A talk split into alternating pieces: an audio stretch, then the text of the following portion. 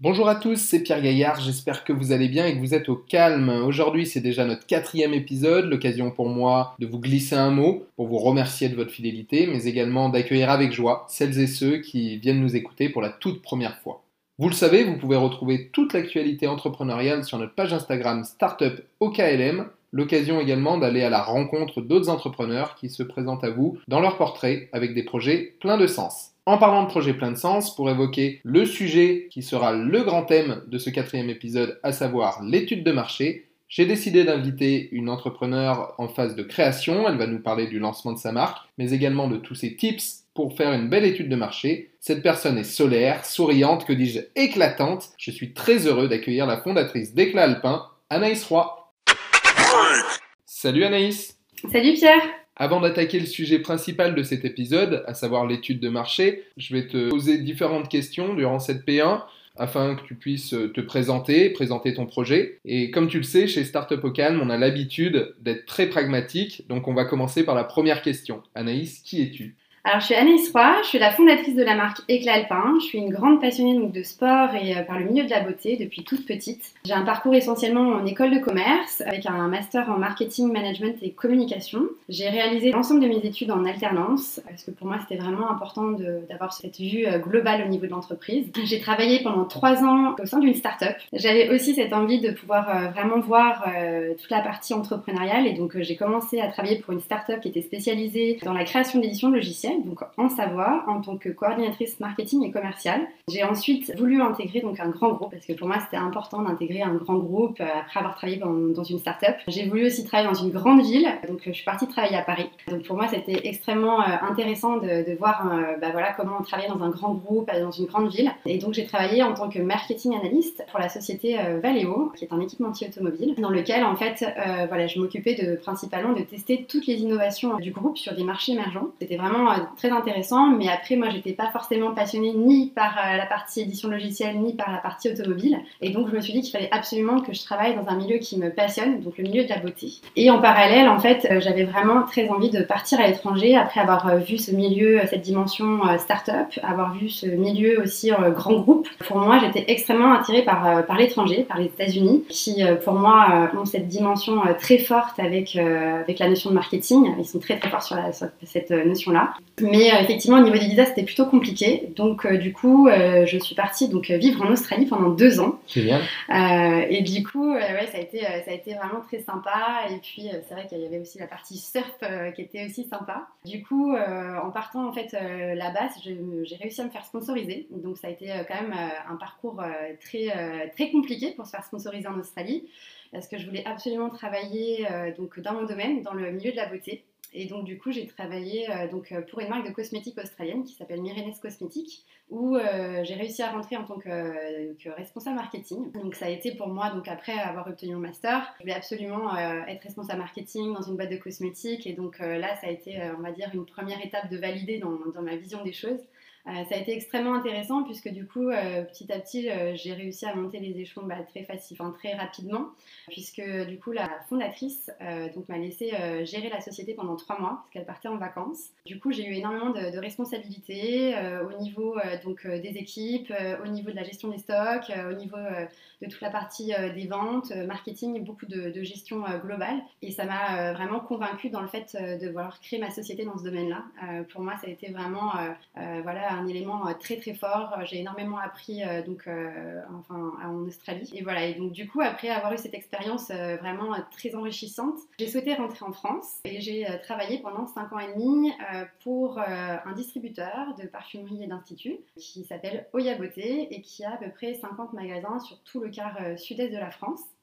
Et donc là, euh, je suis rentrée donc, euh, en tant que directrice marketing euh, du groupe. j'étais également membre du comité de direction de ce groupe. C'était extrêmement passionnant puisque voilà, moi j'étais à dire comme un poisson dans l'eau, puisque du coup j'étais auprès des plus grandes marques. Je pouvais voir ben, un an à l'avance tous les lancements qui allaient se faire sur le marché français. ça a été vraiment extrêmement enrichissant. Après, j'ai remarqué aussi plusieurs constats euh, sur ce poste-là. C'est que euh, j'avais des remontées en fait terrain tous les dimanches. En fait, euh, les responsables de magasin, à la fin de la semaine, le samedi soir, elles m'envoyaient donc leur compte rendu donc de la semaine pour voir un petit peu faire un état des lieux global en termes de comment s'est passée la semaine. Et c'est vrai que moi j'ai remarqué par rapport à toutes ces remontées terrain dans le retail qu'il y avait également une, manque de transparence auprès des consommateurs puisque les consommateurs venaient avec une application euh, beauté, donc euh, soit Yuka, soit d'autres euh, applications, pour scanner vraiment la composition des ingrédients. Donc là, c'est vrai que je me suis dit, il va falloir avoir plus de transparence, parce que les consommateurs, c'est quelque chose qu'ils recherchent vraiment quand ils viennent dans nos magasins.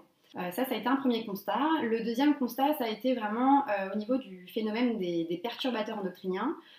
On va peut-être préciser un peu, les perturbateurs endocriniens, c'est ce qui vient euh, un peu abîmer l'organisme. Alors on en entend beaucoup parler dans l'agroalimentaire, mais c'est également le cas pour la cosmétique. Donc. Oui, tout à fait. Donc c'est quelque chose qui va venir perturber un peu l'organisme. Et c'est pour ça en fait que moi j'ai décidé euh, de pouvoir euh, travailler avec des formules qui vont être vraiment très clean. Quand je dis le mot clean, ça veut dire des formules qui vont justement être très transparentes sur toute la composition des ingrédients et également avec des ingrédients, euh, on le verra par la suite, euh, qui seront euh, d'origine naturelle, avec beaucoup d'autres aspects. Et le troisième constat que j'ai pu faire, ça a été aussi au niveau du plastique, puisque effectivement on a une montée en puissance, on va dire entre guillemets, des déchets au niveau mondial, au niveau national, mais aussi au niveau local. Et effectivement, moi qui est née dans les Alpes, c'était aussi assez important pour pouvoir justement préserver ce milieu-là, puisqu'on a énormément de déchets aussi en montagne. Euh, et euh, de développer une solution qui puisse être éco-responsable. Tu en as découlé une société qui s'appelle Éclat Alpin, c'est ça? Tout à fait, c'est ça. Est-ce que tu pourrais nous, nous parler un peu d'Éclat Alpin? Oui, bien sûr. Donc, euh, Éclat Alpin est une marque de cosmétiques solide et, responsable qui a été imaginée donc, au cœur des Alpes et qui est en cours de développement. Les points de différenciation de la marque vont se faire vraiment sur trois particularités. La première va être euh, vraiment sur euh, la gestuelle beauté qui va être euh, réinventée avec une routine beauté plus simple, plus fun et surtout réellement efficace. Alors là, si je peux te couper, le rituel beauté, alors je suis un garçon lambda, qu'est-ce que c'est que la rituel beauté? Ça m'intéresse, mais alors, là je te regarde avec des grands yeux, je ne sais pas de quoi tu me parles. Alors, euh, un rituel ou une routine beauté, Pierre, euh, c'est le fait de pouvoir euh, réaliser plusieurs étapes, donc soit le matin, soit le soir. Donc, par exemple, toi qui es un homme, ton rituel beauté, ça va être par exemple quand tu vas te raser, de pouvoir bah, mettre ton, ta mousse à raser, te, te raser et ensuite de mettre ta lotion et ensuite de pouvoir avoir ton soin hydratant pour garder une peau éclatante. Je comprends mieux. Merci. Je t'en prie. Et donc la deuxième particularité, Pierre, c'est la formulation, puisque du coup on va être sur des formules courtes avec des ingrédients d'origine naturelle euh, qui vont être bruts, euh, français, puisque du coup on va aller les chercher directement auprès des producteurs locaux. Et la troisième particularité euh, va être au niveau du packaging, puisque du coup on va être sur un packaging éco-responsable.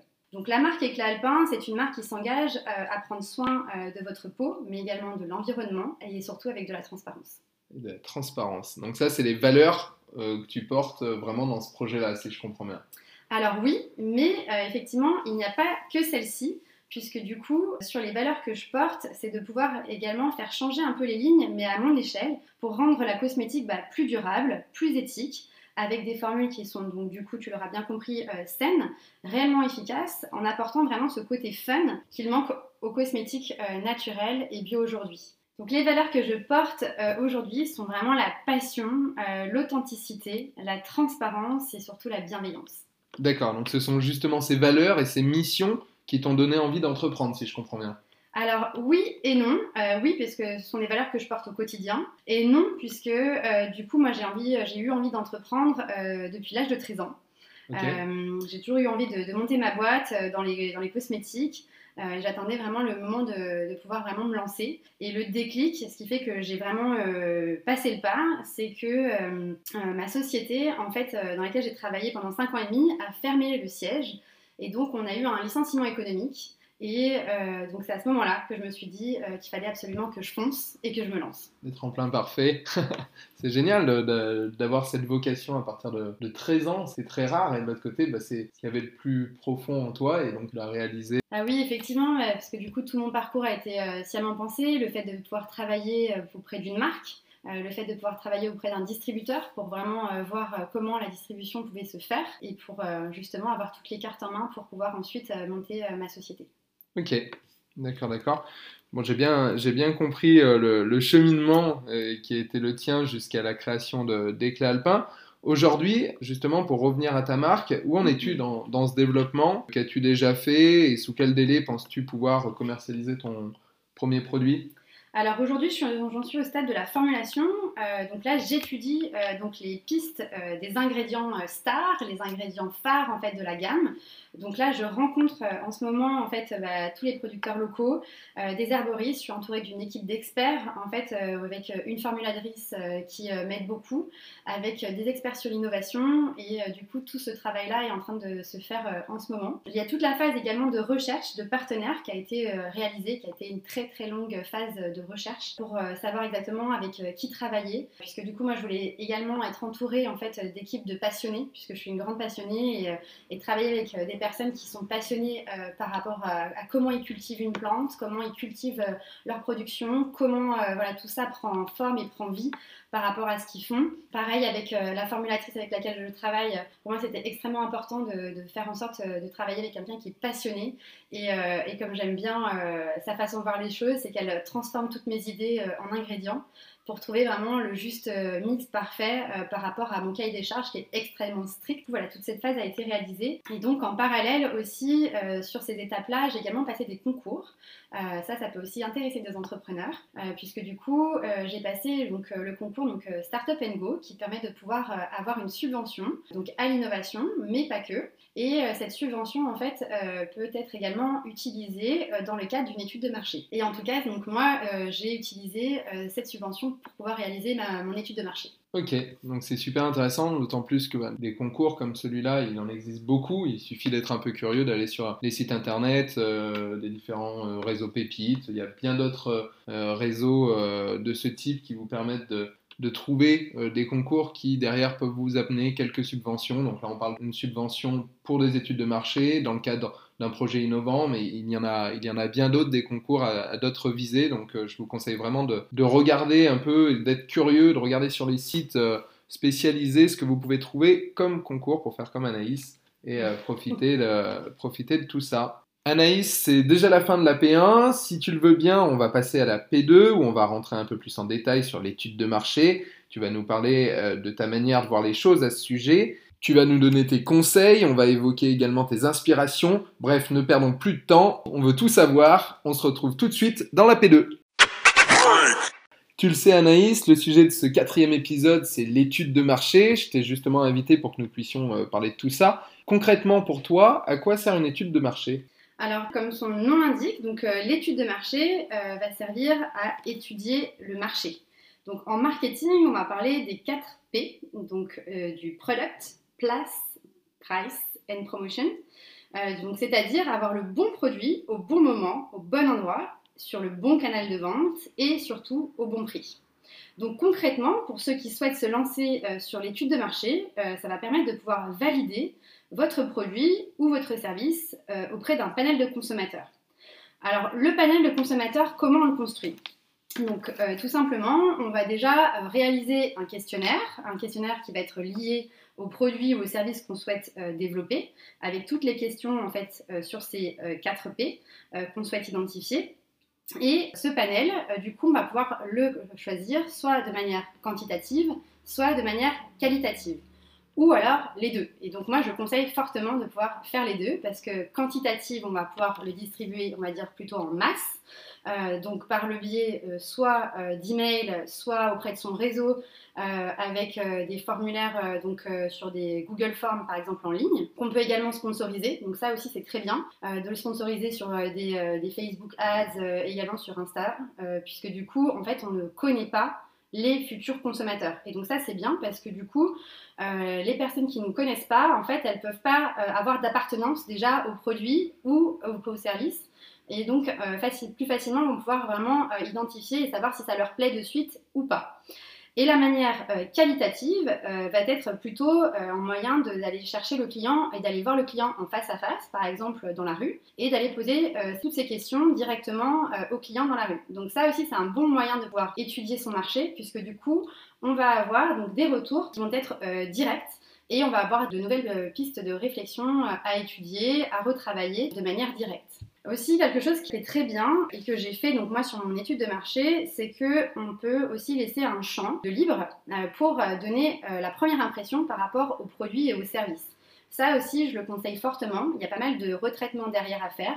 Mais les personnes peuvent s'exprimer clairement et dire vraiment ce qu'ils pensent de leur première impression par rapport aux produits et services. Et donc ça, je le conseille aussi aux entrepreneurs. La deuxième phase dans une étude de marché, une fois qu'on a réalisé ce questionnaire-là, on va pouvoir traiter ces datas, regarder euh, si effectivement il y a des choses à rectifier, à modifier, ou si finalement en fait on est vraiment euh, sur euh, un produit ou un service qui va vraiment plaire. Et on va pouvoir également passer à la deuxième phase, qui va être de pouvoir tester donc en manière réelle, donc on va dire entre guillemets en live, par le biais par exemple de landing page, où on va pouvoir donc comme un landing page, je vais l'expliquer aussi, c'est une page d'atterrissage donc comme un site internet où on va expliquer donc les valeurs de la marque, du produit, tout ce qui va être lié au service et aux produits. Et on va pouvoir également mesurer par le taux de clic euh, sur justement les valeurs, sur le prix, est-ce que ça plaît, est-ce que les gens vont cliquer dessus, est-ce qu'ils ont envie de s'intéresser au produit, pour pouvoir mesurer justement si euh, ce produit plaît ou si euh, de suite en fait les, personnes cliquent dessus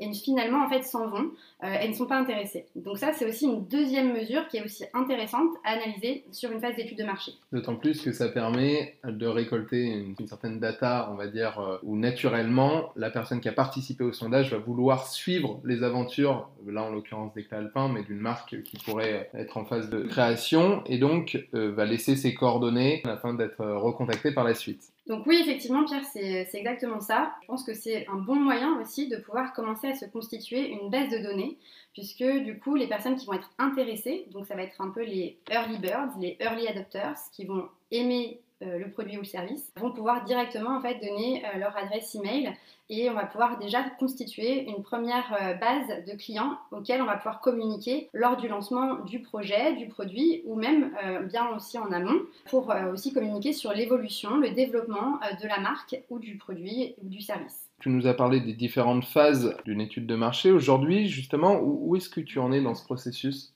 Alors bah, moi j'ai finalisé donc la première phase qui a été extrêmement positive puisque du coup 90% euh, des personnes euh, souhaitent découvrir la marque avec beaucoup de retours positifs euh, grâce au champ libre que j'avais laissé. Donc ça ça a été très important pour moi d'avoir les premières impressions et de savoir ce que les gens pensaient. et donc là on va attaquer la deuxième phase avec la landing page prochainement.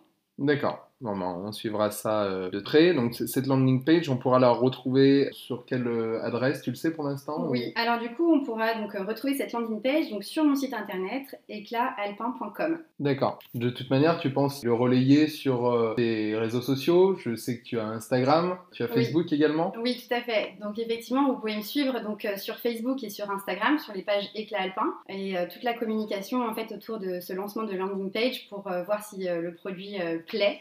Euh, sera bien évidemment euh, relayé puisque du coup à travers ces réseaux sociaux j'explique tout le développement de la marque euh, voilà pour pouvoir me suivre et suivre l'aventure Eclalpin. Eh ben on, va suivre et s'abonner de ce pas. On va changer un peu de sujet si tu le veux bien. On va parler des entreprises qui sont pour toi des modèles. Quelles sont les entreprises qui t'inspirent le plus? Alors pour moi, les entreprises qui m'inspirent le plus, je vais parler de la marque Oumaï, qui est une marque de shampoing solide euh, j'adore euh, leurs produits, leurs engagements. Pour moi, c'est vraiment euh, une marque très très forte que je partage aussi en termes d'engagement. Et je trouve ça aussi très très bien d'avoir relevé le défi d'un développement 100% français que, que, je partage également à travers la marque Éclat Alpin. Et donc voilà, cette marque, c'est vraiment un, défi hein, de tout faire made in France. On sait que voilà, il y a des alternatives qui sont des fois malheureusement pas possibles, mais en tout cas, c'est une marque qui, qui essaye vraiment de se mobiliser, d'essayer de faire bouger les lignes. Pour c'est euh, vraiment une entreprise que, j'admire beaucoup. La deuxième entreprise que j'admire aussi et qui m'impressionne, c'est la, société Respire. J'admire beaucoup en fait voilà, leur ascension, leur façon de communiquer, la façon de, communiquer de Justine Hutto qui est juste impressionnante auprès de sa communauté et puis également à travers les médias. Je trouve que voilà, c'est vraiment quelque chose qui, qui m'impressionne beaucoup. Et la troisième entreprise, donc ce sera l'entreprise Google. Google qui a rien à voir avec ce milieu-là. En effet. mais effectivement, Google, j'aime beaucoup leur ADN. Leur ADN, vraiment ce côté très très fun, vraiment très décontracté, en mode start-up, même si c'est depuis longtemps plus une start-up, mais également très très focus. dans ce qu'ils font. Et ça, c'est vraiment quelque chose que j'aimerais bien garder au sein de ma société, vraiment que les salariés puissent également être vraiment comme ils sont, s'éclater au quotidien et également être focus dans leur travail. Ok, bon, bah, je crois que vous allez penser, chers auditeurs, que Justine Hutto sponsorise mes podcasts, puisque dans le deuxième épisode avec Maxime euh, Paget, on avait déjà parlé d'elle. Bon, bah, c'est l'occasion pour moi de lui lancer l'invitation. Si elle veut venir nous rejoindre euh, sur le podcast Startup Ocam, ce sera avec euh, un énorme plaisir que je la recevrai. Entre entreprises et entrepreneurs, on a bien compris qu'il y avait relativement peu de, de différences. Donc, je ne vais pas te poser la question des entrepreneurs les plus inspirants, parce que j'imagine que ça, ça en découle de ce que tu viens de me dire. Oui, tout à fait. Alors effectivement, bah, il y a des entrepreneurs que j'admire beaucoup, euh, plutôt des entrepreneurs avec un E à la fin. Euh, donc euh, je vais parler de Sarina Lavigne, qui est la fondatrice de Prescription Lab, qui est une boss beauté. donc j'admire énormément son, parcours, son approche au niveau de la cosméto et le fait voilà, qu'elle soit extrêmement bienveillante voilà, auprès de, son équipe. J'aime beaucoup aussi sa façon, sa façon d'être, les valeurs qu'elle transmet auprès de justement de, de son entreprise euh, et de projets vraiment euh, entrepreneurial, euh, même si c'est une boîte qu'elle a montée au sein de L'Oréal. Pour moi, elle a vraiment des valeurs et une approche qui est vraiment particulière et qui m'a énormément plu quand je l'ai découvert sur différents podcasts aussi. La deuxième personne qui me plaît particulièrement, donc c'est Mathilde Delacombe. Euh, donc pour moi, c'est vraiment l'entrepreneur parfait, la parfaite réussite. Euh, parce que du coup, elle a monté donc euh, ma jolie box. Et ensuite, elle a développé donc la marque M, donc une marque voilà que, j'apprécie beaucoup. J'aime beaucoup sa façon de voir les choses, euh, sa façon d'esprit, même sa façon aussi de, s'exprimer qui est, très douce. et en même temps, avec toutes les responsabilités qu'elle a, voilà, c'est quelque chose que j'admire énormément. Et la troisième personne, du coup, c'est euh, Absatoussi, du coup, qui pour moi a un parcours complètement incroyable. J'ai euh, beaucoup aimé son livre euh, Partie de rien. Elle a une détermination qui est sans faille. Elle va chercher toujours à se réinventer, à se relever, à créer vraiment du positif de partout et dans tout ce qu'elle entreprend. Et voilà, j'aime beaucoup, j'admire beaucoup son parcours et, son audace. Ok, c'est trois très belles entrepreneuses. c'est vrai que c'est des, réussites. Surtout, c'est des personnes qui sont euh, du peu que je les, je connaisse, très euh, focus. Tu vois, On revient là-dessus sur euh, leur mission quelle est l'heure. Donc ça, c'est super, super intéressant. Si tu devais donner un conseil aux futurs entrepreneurs qui nous écoutent, qu'est-ce que tu leur dirais? Alors ben, moi je vous dirais lancez-vous, allez-y, foncez, surpassez-vous, tout est possible. Et j'aimerais également leur dire quelque chose qui m'a beaucoup aidé pour me lancer. C'est une phrase en fait qui vient de Jacob Abou. Euh, qui est donc ne réfléchissez pas avec ce que vous avez dans la poche, mais avec ce que vous souhaitez réaliser. Donc réfléchissez avec votre tête.